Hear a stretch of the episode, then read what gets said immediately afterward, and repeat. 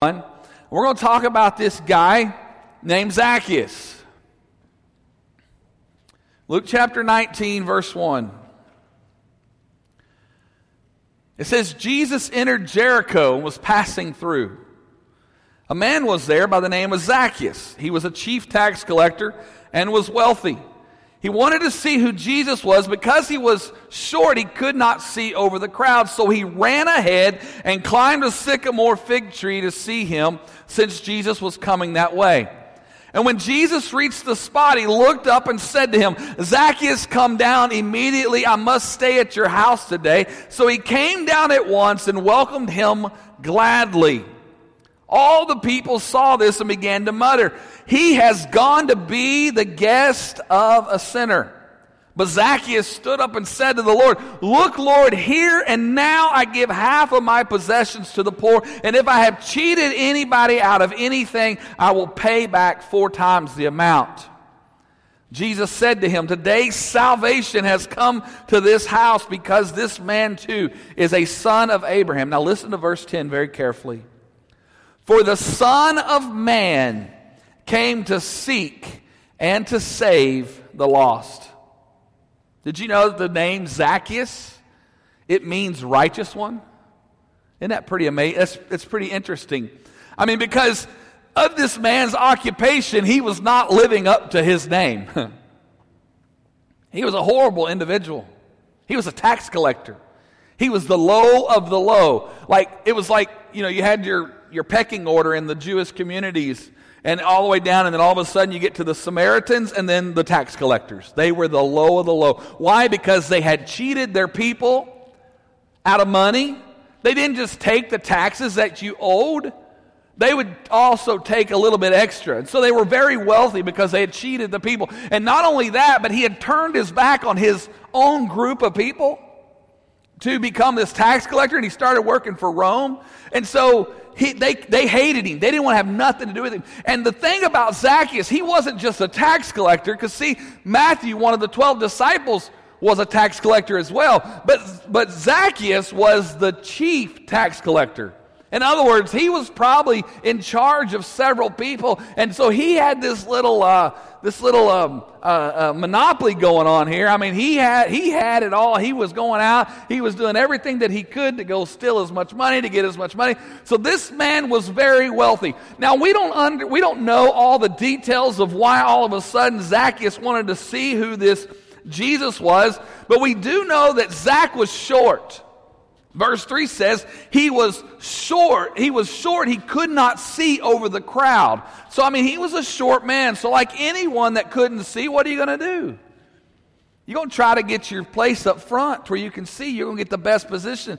When I go to the movies, I like, you can ask my girls.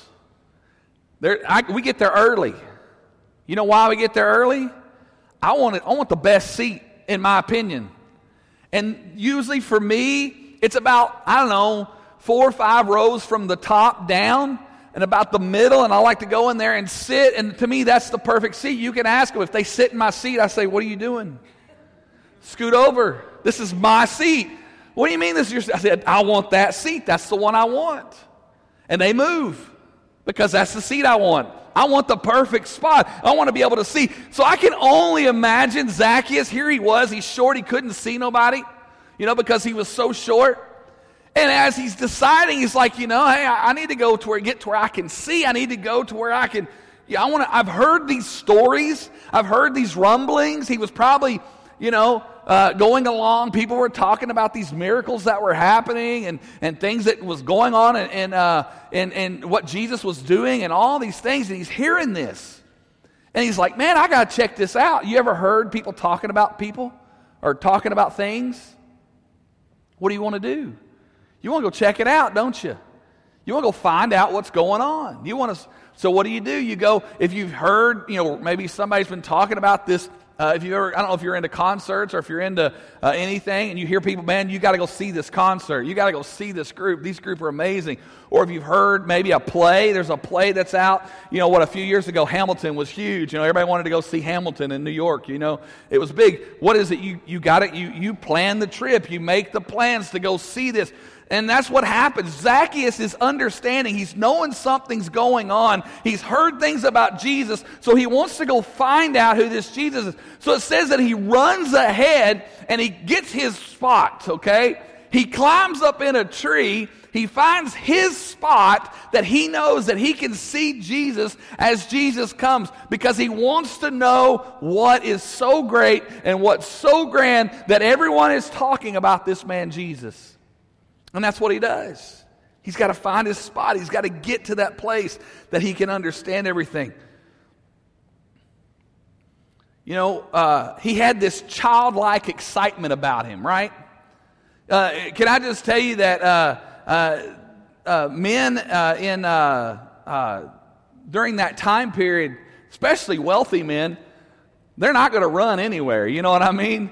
And they're especially not going to climb a tree. But Zacchaeus had this childlike atmosphere about him. And you know what? You know what Jesus said in Luke chapter 18, verse 17? He says, Truly I tell you, anyone who will not receive the kingdom of God like a little child will never enter it. That day, Zach became like a little child.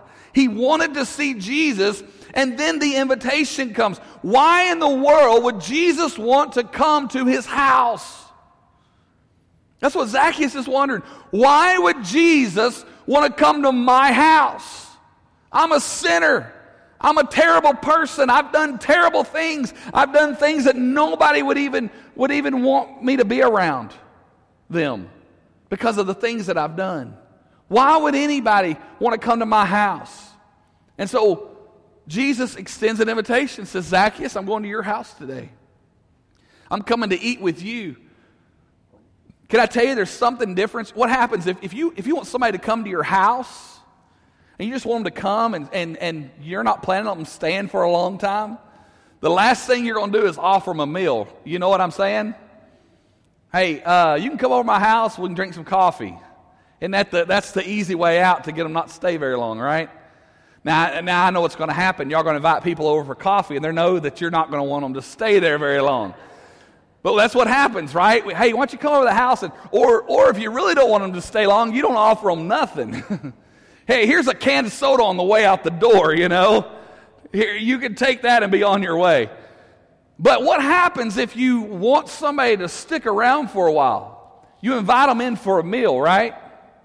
And Jesus was making an opportunity, he was taking an opportunity to spend some time with Zacchaeus. He wanted to take some time and spend with Zacchaeus.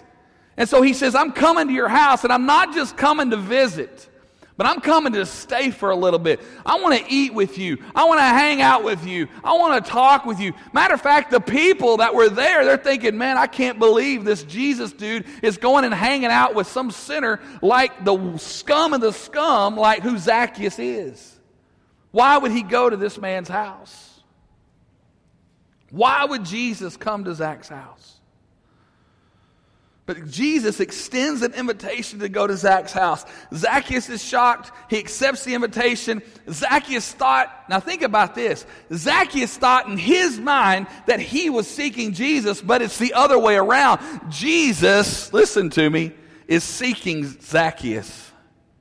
By nature, the lost sinner does not seek the Savior. Romans chapter 3 verse 11 says, there is no one understands. There is no one who seeks God. You see, when Adam and Eve sinned, they hid from God, but God came and sought them out. God went looking for Adam and Eve. When Jesus was ministering on the earth, He sought out the lost. He sought out the sinner. And it's today, the Holy Spirit, through the church, is seeking for lost sinners. The Bible doesn't tell us how God had worked in the heart of Zacchaeus prior to this meeting with Jesus, but we can rejoice that a seeking Savior will always find a sinner who is looking for a new beginning. Amen?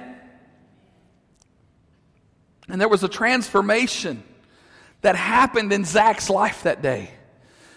And it all came about because Jesus sought out Zacchaeus. And that's the same theme that's happening every day. God wants to be close to us. Do you hear me? Do you understand that? God wants to be close to us. But you know what we do? We tend to keep him at a distance.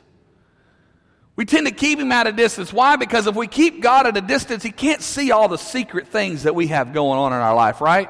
Or at least that's what we think. But God wants to be close to us. That is the heart cry of God. God wants to be close to you. He loves you. He cares for you. He wants that relationship with you. And think about this. Even in the even in Jesus' most darkest moment of his life, when he was hanging on the cross between two thieves, one thief was mocking him and the other stopped him. Look at what Luke chapter 23, verse 40 through 41 says. It says, But the other criminal rebuked him. Don't you fear God? He said, since you are under the same sentence. We are punished justly, for we are getting what our deeds deserve, but this man has done nothing wrong. And then this thief asked Jesus a question that he didn't deserve to ask.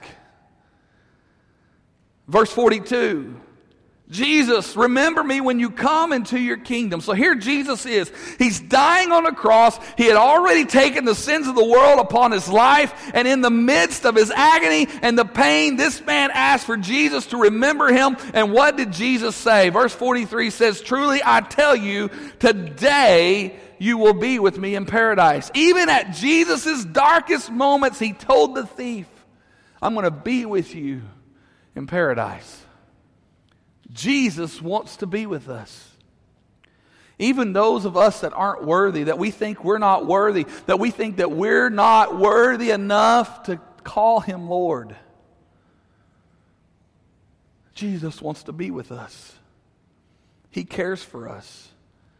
He wants to hang out with you. He wants to spend time with you. It doesn't matter what you've done, the, the vilest thing that you could possibly think of. It doesn't matter what you've done. He wants to hang out with you. He wants to spend time with you. God wants to be close to us. And then, just moments after this exchange, something else powerful happens. And I want you to understand this. I think this is one of the most important things that we need to understand. This is going to prove to you that God wants to be close to us. If you look at Matthew 27, verse 50, it says, And when Jesus had cried out again in a loud voice, he gave up his spirit. And at that moment, the curtain of the temple was torn in two from the top to the bottom. The earth shook the rocks split. You see, God didn't waste a moment. Do you hear what I'm saying? He didn't wait a week later. He was instant. As soon as Christ died, as soon as Jesus died on the cross, paying the price, for all of mankind's sin. God split the curtain for eternity. That curtain that represented a wall that only the high priest could walk through to make atonement for the sins of the people. But at the moment that Jesus died, God split that curtain open and gave all of us access to the throne of God. Why is that? Because God wants to be close to us. God wants to spend time with us.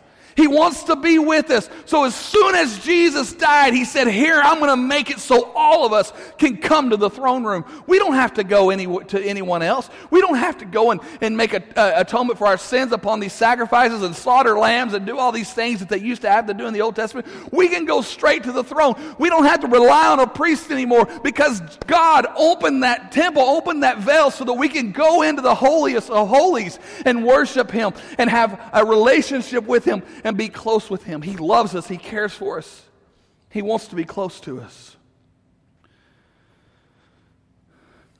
If you weren't sure before now, I need you to know that God wants you close. Do you understand what I'm saying? It's not just something for me to say or to make you think the sermon is good, but that is a genuine statement. God wants to be close to you. That is His desire. That is how much He loves you. God loves you so much.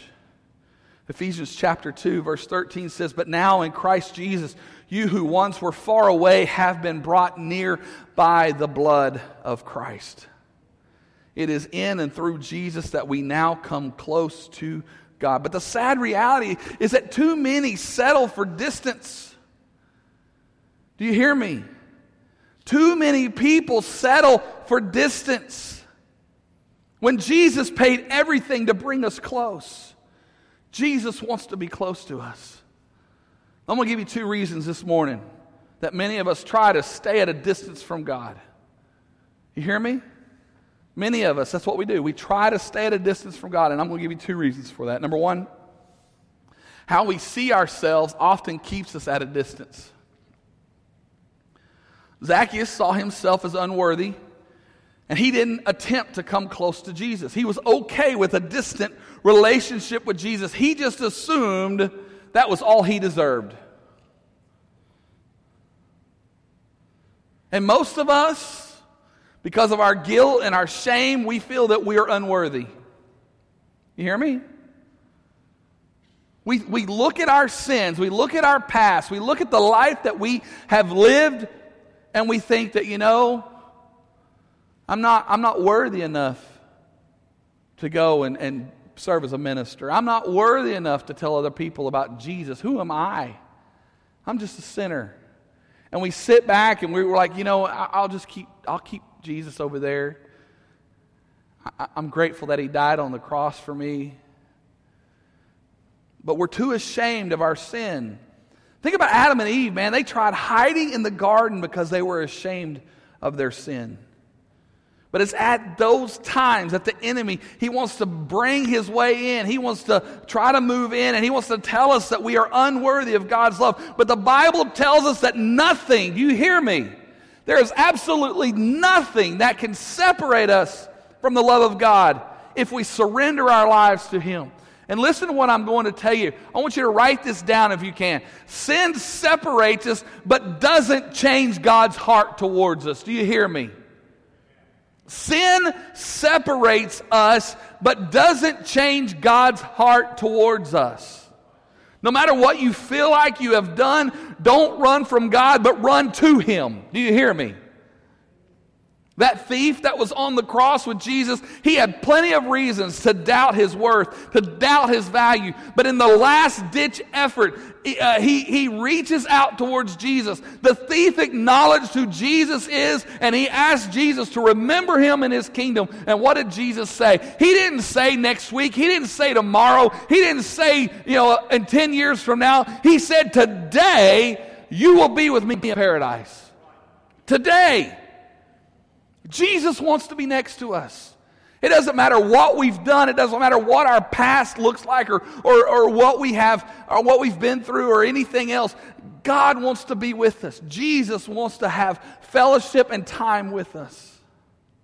And the second thing this morning, another thing that keeps us at a distance is how we see Jesus. There's a parable in the book of Luke Probably most of you have heard it, if not all of you. It's about two sons and specifically highlights the broken journey of one of the sons who loses his way and then makes his way back to the Father. Can we go to Luke chapter 15? I want to read this for you. Luke chapter 15, beginning at verse 11. Luke chapter 15, verse 11, it says, Jesus continued. There was a man who had two sons.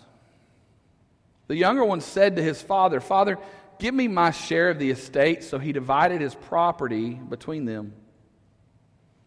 Not long after that, the younger son got together all he had, set off for a distant country, and there he squandered his wealth in wild living. After he had spent everything, there was a severe famine in that whole country, and he began to be in need. So he went and he hired himself out to a citizen of that country who sent him to his fields to feed pigs. He longed to fill his stomach with the pods that the pigs were eating, but no one gave him anything. When he came to his senses, he said, How many of my father's hired servants have food to spare, and here I am starving to death? I will set out and go back to my father and say to him, Father, I have sinned against heaven and against you. I am no longer worthy to be called your son. Make me like one of your hired servants. See, that's, that's the conversation he's having in his head as he's, as he's making his way back. So he got up, he went to his father, but while he was still a long way off, his father saw him and was filled with compassion for him. He ran to his son, threw his arms around him, and kissed him. Then, the son said to him, Father, I have sinned against heaven and against you. I am no longer worthy to be called your son. But the father said to his servants, Quick, bring the best robe and put it on him. Put a ring on his finger and sandals on his feet. Bring the fatted calf and kill it. Let's have a feast and celebrate. For this son of mine was dead and is alive again. He was lost and is found. So they began to celebrate. Here's a reality as you follow Jesus how you see Jesus will affect what you receive from Jesus. How you see Jesus will affect what you receive from Jesus.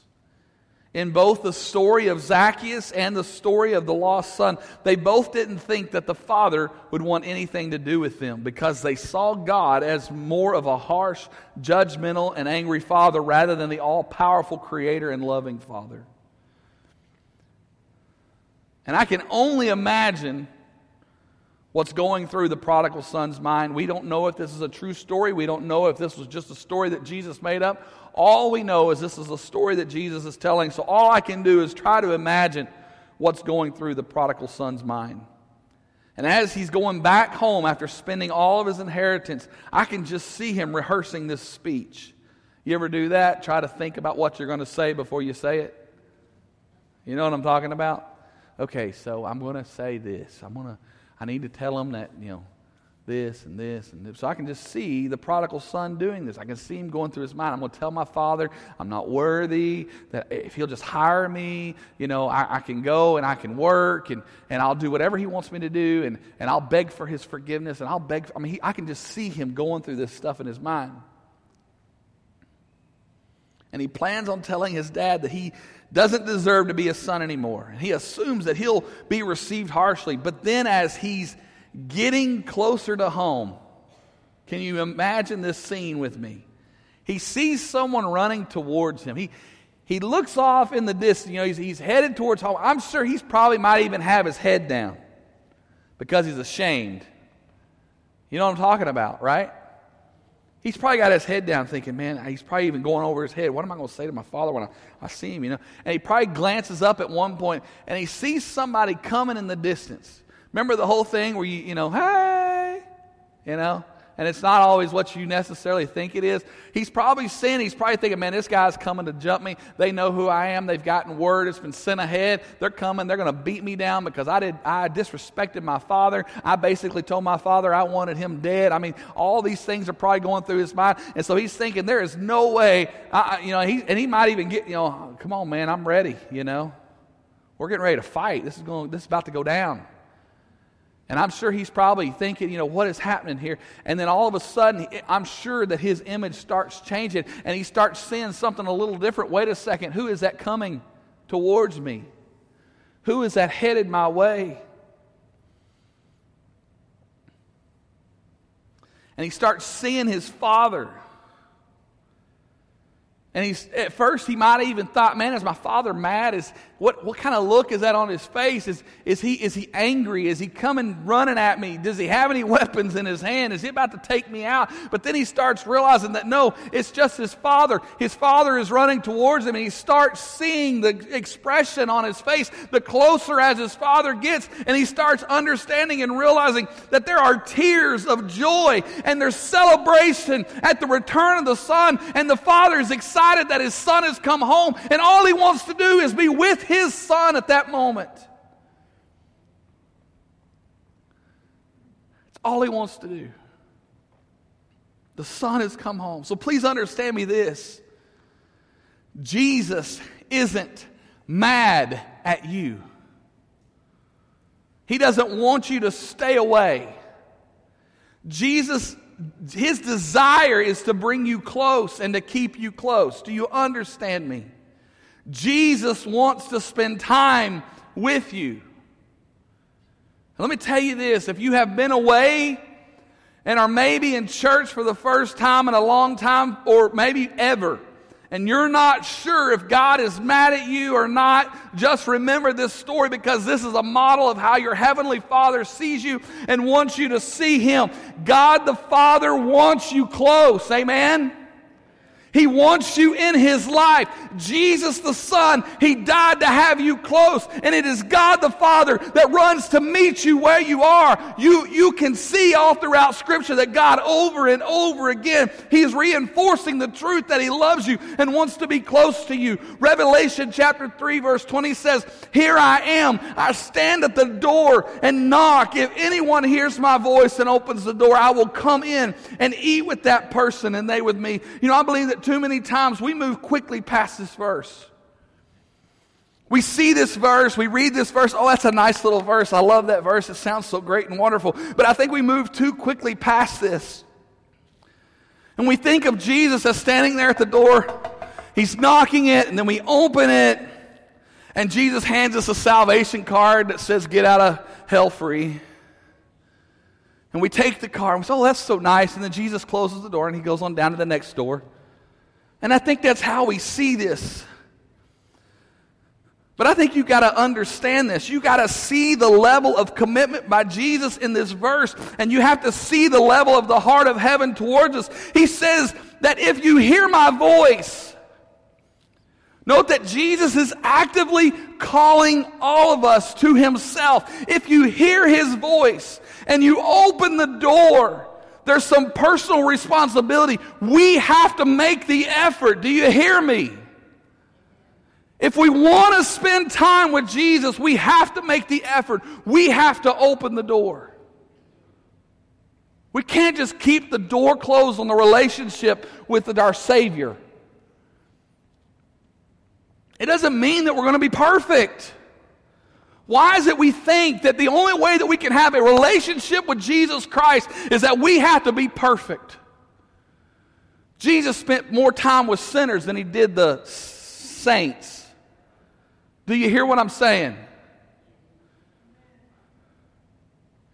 But there's some personal responsibility. We have to say yes to the love and the purpose of God for us. But then instead of moving on, it says that if you open the door, I want to come in and I want to eat with you, just like he did with Zacchaeus. Now, if you're planning to hang out with someone, what did I tell you? If you just want a short moment with someone, what did I tell you? You offer them coffee. Right? But if you want them to stay at your house for a while, what do you want? Come on in. Let's sit down. Let's have a meal. Can I tell you that Jesus said, Behold, I'm standing at the he don't want to just hand you a card and walk on down the road. Jesus wants to come in. He wants to hang out. He wants to sit. He wants to eat with you. He wants to have some fellowship with you. He wants to have some time with you. He wants to spend some time with you at the table. And so it's up to us to open that door and receive him in to let him come and hang out with us and be with us. That's the desire of the heart of God towards the people that He loved and created to be with us and close to us. Don't for a moment doubt the heart and goodness of God. Don't ever doubt that. Do you hear me? Look at what James tells us in James 4 8. Come near to God, and He will come near to you. Wash your hands, you sinners, and purify you, your hearts, you double minded.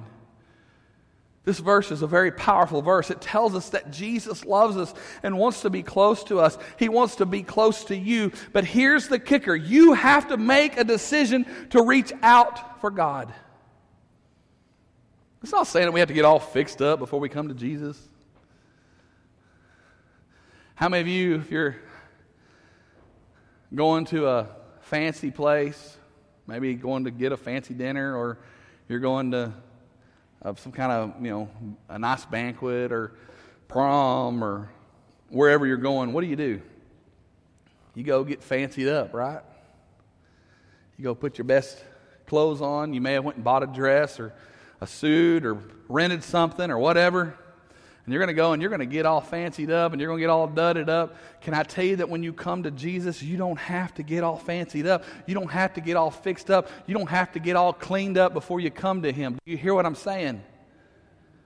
You come the way you are. You come the way you are, and He receives you in, and He wants to hang out with you. He wants to fellowship with you. If you want more of Jesus, you have to step in. He's not going to force you. Do you hear me? Today's your opportunity to do just that.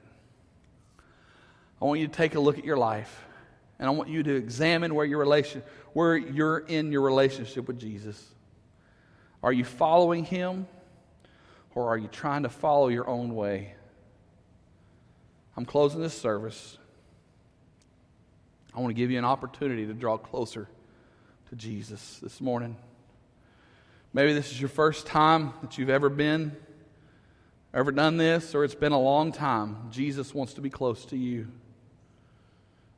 You just have to open up your heart and receive Him as your Lord and Savior. Can we do something this morning? Can we all pray a prayer this morning? Can all of us pray? And then I want to have the worship team come, and they're going to sing a song that I think all of us should know. Can we all pray this prayer? Say, Dear Jesus, I admit that I am a sinner. I confess that I am away from you. I want to be close to you. Today I give my heart to you. Come into my life and make me clean. I want to serve you. I give my life to you. I'm no longer my own, but I am yours. In Jesus' name, amen. If you said that prayer, I want you to be sure to let someone know. Can we all sing this song this morning?